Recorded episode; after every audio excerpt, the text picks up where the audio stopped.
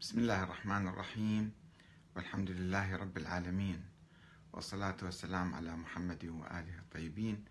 ثم السلام عليكم أيها الأخوة الكرام ورحمة الله وبركاته. ومرحبا بكم في برنامج أنت تسأل وأحمد الكاتب يجيب. لدينا سؤال أو مجموعة أسئلة من الأخ فراس الراعي حول نظرية الإمامة من هم؟ المؤدلجون الحقيقيون لهذه النظرية وفي عهد, وفي عهد أي إمام. آه، طبعا يسأل عن عن الخمس أيضا وأسئلة كثيرة أخرى ربما نستطيع في الأيام اللاحقة أن نجيب عليها. الآن سوف نتحدث آه، أو نجيب عن آه، سؤال واحد وهو من هم المؤدلجون الحقيقيون لنظرية الإمامة الإلهية وفي عهد أي إمام. في الحقيقة أنا بحثت هذا الموضوع مفصلا في كتابي التشيع السياسي والتشيع الديني آه الذي صدر قبل حوالي عشر سنين هذا الكتاب. آه قلت بأن التشيع الأول في عهد الإمام علي عليه السلام والحسن والحسين وحتى زين العابدين هؤلاء الأئمة لم يكونوا يعرفون نظرية الإمامة الإلهية. ومن خلال شواهد عديدة يعني آه، ولم يكونوا يرون في حديث الغدير نصبا للإمام علي. هو نفس الإمام علي ما كان يرى هذا الشيء. آه، وكان تشيع سياسي. يعني التفاف الشيعة حول هؤلاء الأئمة تشيعا سياسيا. لذلك عندما جاءت الخلافة للإمام علي بعد مقتل آه، الخليفة عثمان الإمام علي رفضها وقال يعني إني لكم وزيرا خير لكم مني أميرا. إذا كان هو منصب من الله ما كان يحق له أنه يرفضها. والإمام آه، كان يؤمن بالشورى الإمامة بالشورى. وكذلك الإمام الحسن عندما بويع وهو نوع من الشورى آه، تنازل عن الخلافة إلى معاوية إلى خصمه وخصم أبيه. وإذا كانت الإمامة من الله ما يجوز له يتنازل عنها الإمام الحسين في أحاديثه يعني هو طلب الحق وطلب العدل وطلب الناس بايعوه وانتخبوه فهو لبى طلبهم. لم يتحدث عن إمامة إلهية ولم يوصي إلى أحد. لم يوصل إلى الإمام زين العابدين والإمام زين العابدين أصلا ما ادعى الإمامة ولا كان في وارث الإمامة ولا تحدث عنها. ففي القرن الأول ما نجد أهل البيت يتبنون هاي النظرية وإنما يتبنون نظرية آه، الشورى. أن الإمامة من حق الناس الناس هم اللي ينتخبون أي واحد. وإذا انتخبوا أهل البيت فيصبحوا أئمة وإذا ما انتخبوهم ما يفرضوا نفسهم بالقوة عليهم. وهاي النظرية هي التي يطبقها الشيعة هذه الأيام. الإمامة بالشورى وليست بالنص وليست بالعصمة لا يشترطون العصمة ولا يشترطون النص الإلهي أو هذه. فالحمد لله رب العالمين عدنا إلى مذهب أهل البيت وإلى خط أهل البيت وهو الخط المعقول. الخط المعقول الذي يجمع عليه الناس المسلمون وغير المسلمين حتى يؤمنون بأن الخلافة آه، والحكم والإمامة هي من حق الناس وهم اللي ينتخبون أي واحد يردوه. وبعدين الأئمة مو موجودين انقطعوا. فهاي آه، نظرية الإمامة الإلهية. القائمة على العصمة والنص. متى ابتدأت ومن هم المؤدلجون الحقيقيون لها. والحقيقة كانت هناك بوادر آه، يعني في عهد في عهد الإمام علي عليه السلام. في الكوفة من بقايا اليهود الذين أسلموا واحد كان اسمه عبد الله بن سبأ وهذا حقيقة موجود شخص موجود يعني. آه، إنما آه، القصص الخرافية والأسطورية التي تنسب إليه أن هو محرك الثورة على عثمان هذا خطأ. هذا مو صحيح. هو لم يكن محرك الثورة على عثمان لأن عثمان يعني هناك عوامل طبيعية وعادية هي التي أدت إلى الثورة. أخطاء عثمان. فلا من الخطأ تحميل وأسطرت هذا عبد الله بن سبأ. ولكن عبد الله بن سبأ كان حقيقة موجود.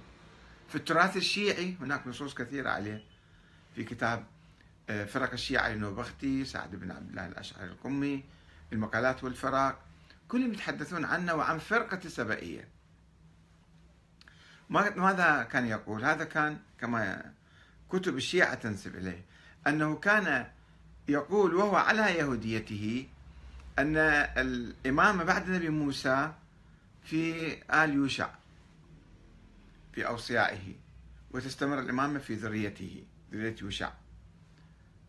فهذا الكلام هو عندما أسلم كان يفكر بهذه الطريقة. فحاول أن يطبق الفكرة على الإمام علي. وقال الإمام علي وصي النبي فإذا الإمامة في ذريته. ولكن هذا كان شيء محدود مجموعة صغيرة. ثم غالب الإمام علي إلى حد القول بتأليه الإمام علي. والفكرة كانت ميتة يعني راحت. بعيدة عن أهل البيت. وبعيدة عن الخط العام للشيعة المعتدلين. بعد استشهاد الإمام الحسين في كربلاء تولى قيادة الشيعة كما تعرفون آه الإمام محمد ابن الحنفية يسمى ابن الحنفية لماذا يسمى ابن الحنفية لأنه هو مشهور ابن الإمام علي. بس من أي بن من أي امرأة؟ من الحنفية. فيسمى ابن الحنفية. اشتهر بذلك وهو ابن الإمام أمير المؤمنين وأخو الحسن بن الحسين وهو قاد الشيعة بعد كربلاء.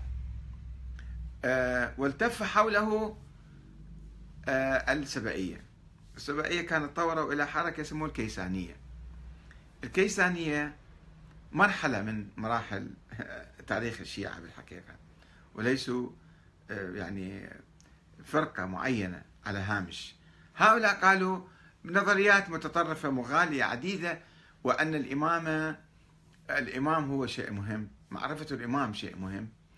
وصاروا يغالون بالإمام آه، محمد ابن الحنفية وابنه أبي هاشم عبد الله التفوا حوله. وأصبح الإمام آه، عبد الله أبو هاشم أصبح إمام الشيعة في نهاية القرن الأول الهجري الإمام الأعظم للشيعة. مختلف التيارات الشيعية كان تدين له بالولاء. وعندما توفي سنة 95 مع وفاة الإمام زين العابدين يعني آه، تفرق شيعته تفرق الكيسانية عدة فرق. وجاء فريق منهم إلى الإمام محمد الباقر وقال له أنت أولى من أولئك من الكيسانية ومن آه، أبناء آه، عبد الله أبي هاشم.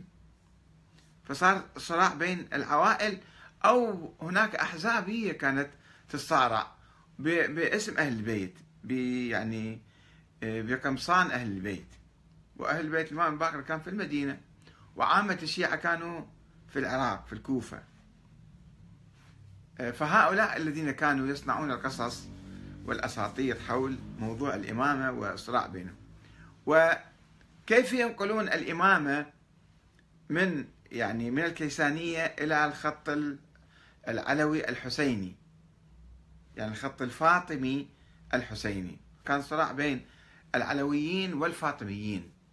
العلويين يعني أوسع يعني محمد بن حنفية علوي هو. الفاطميين أولاد الحسن والحسين.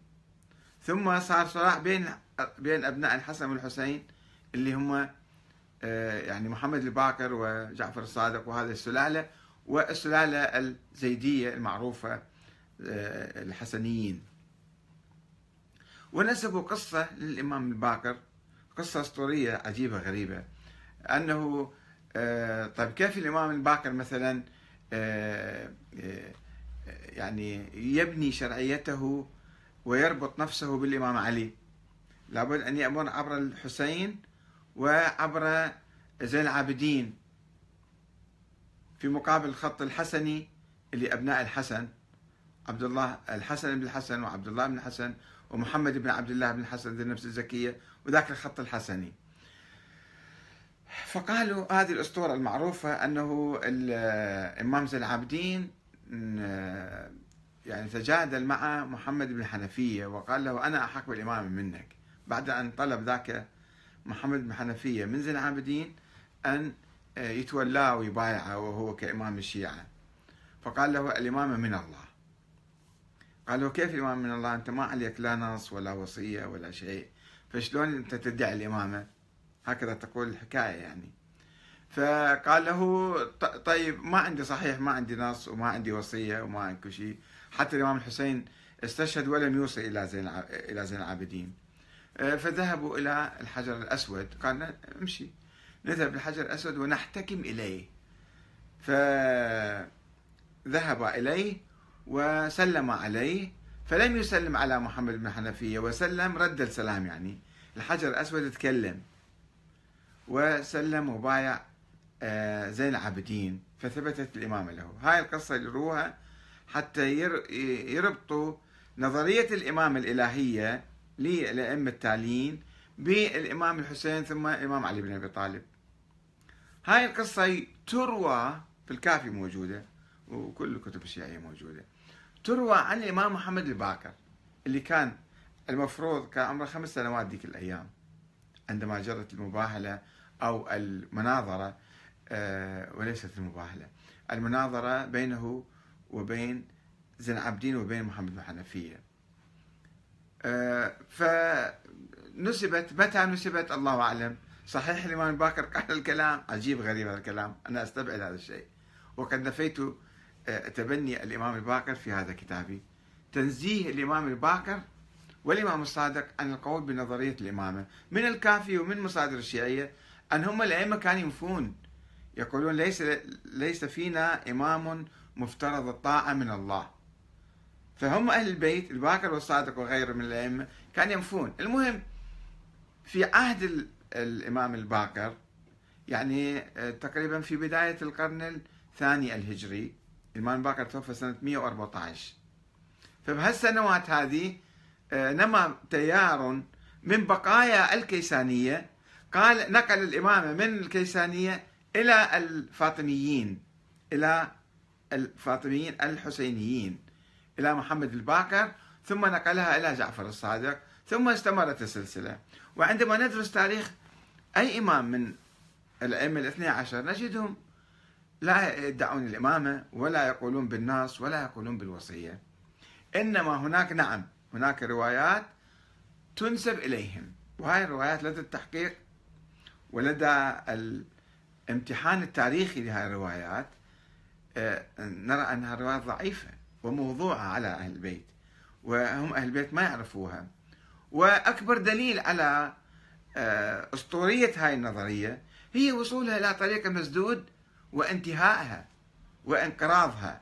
من 1200 سنة الآن لا يوجد إمام منصوص من الله معصوم من الله منصب من الله. لو كانت صحيحة كان استمرت. عدم استمرارها تقولون لا موجود الإمام الثاني عشر أقول لكم هو هذا فرضية الإمام الثاني عشر لا يوجد أي دليل على ولادته وعلى وجوده. بل الإمام العسكري قال أنا ما عندي أولاد. إنما يفترضون وجوده افتراضا. هم أصحاب نظرية الإمامة. قالوا إذا كانت هذه النظرية صحيحة ونحن نؤمن بها وصحيحة بقوانين معينة أن تستمر بصورة عمودية في الأبناء وأبناء الأبناء. ما تروح إلى أخ ولا عم ولا ابن عم ولا آه، كذا. فإذا لابد أن نفترض وجود ولد للإمام العسكري حتى لو ما شفنا الذين قالوا لا هذا يعني قسم من الإمامية يسموهم فطحية الفطحية نسبة إلى عبد الله الأفطح ابن جعفر الصادق الذين قالوا بإمامته بعد الصادق. ثم انتقلوا إلى موسى بن جعفر. قالوا إذا الإمام ما عنده ولد مو مشكلة نروح لأخوه وراحوا إلى موسى بن جعفر يسموهم فطحية وبعد وفاة الحسن العسكري قالوا طيب إحنا إمامية نؤمن بالإمامة. وإذا الحسن العسكري توفى وما عنده أولاد فما في مشكلة. نروح إلى جعفر أخيه حلوا المشكلة. بس التيار المتشدد جدا الذي كان يؤمن أيضا بضرورة آه، انتقال الإمامة بصورة عمودية. قال إذا وقعنا في أزمة وقعنا في مشكلة وقعنا في حيرة. أين هو الإمام؟ فافترضوا وجود ولد الإمام العسكري بدون أي دليل بدون أي دليل وخلافا للأدلة وخلافا للظاهر من حياة الإمام العسكري وأقوال أهل البيت المعاصرين في تلك الأيام. فهذه هؤلاء هم المؤدلجون الحقيقيون لنظرية الإمامة الإلهية المنقرضة الآن. الآن ما موجودة ولا يمكن تطبيقها وقد تجاوزها الشيعة وبالحقيقة اليوم عاد الشيعة إلى مفهوم التشيع السياسي. وطبعا هناك قسمين من الشيعة حاليا. قسم يتمسك بجوهر التشيع القديم وهو البحث عن العدل والحق ومقاومة الظالمين. هذا هذا التشيع الجوهري أو أو جوهر التشيع وحقيقة مذهب أهل البيت. بدون الأطر بدون الأسماء بدون الأشخاص اليوم وين ما توجد قضية فيها عدالة وفيها مقاومة للظالمين المستبدين المستعمرين الشيء الحقيقي هو الذي يلتزم بهذا الموقف. وهناك ناس فريق آخر جامد على الأسماء والعناوين والأطر والقشور ولا آه، يطبق المعنى ولا يلتزم بجوهر التشيع. آه، فقط يبكي يلطم يزور يروح يجي آه، يفرح بالمواليد بالوفيات. الطقوس فقط بالطقوس وينسى الجوهر. وربما هناك من يجمع بين الاثنين. أيضا لا أنفي ذلك. ربما هناك من يزور ويلطم ويبكي وهو أيضا يلتزم بجوهر آه، خط أهل البيت في الحياة. هذا المهم. إذا كان أهل البيت الآن هم غير موجودين فخطهم في تفسير الإسلام لأن كان في عندنا تفسيرين بالإسلام. تفسير أموي. يعني الحاكم حتى الآن موجود هذا التفسير. أن الحاكم يكون ظالم فاسق فاجر. مهما يفعل دكتاتورية مطلقة عنده كل هذا يستولي على السلطة بالقوة. هذا كله ليس ليس مهما. المهم يجب أن نطيع هذا الحاكم. هذا يعني شوفون أنتم بعض الأنظمة وبعض الدول الآن المعاصرة ما فيها من ريحة الإسلام شيء.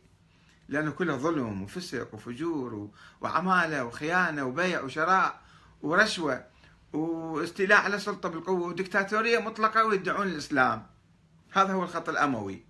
بينما الخط العلوي خط الإمام علي وخط الإمام الحسين هو مقاومة الظالمين والمستبدين والطغاة والعمل من أجل الحق والعدل. جعلنا الله إن شاء الله من المتمسكين بخط أهل البيت. والسلام عليكم ورحمة الله وبركاته.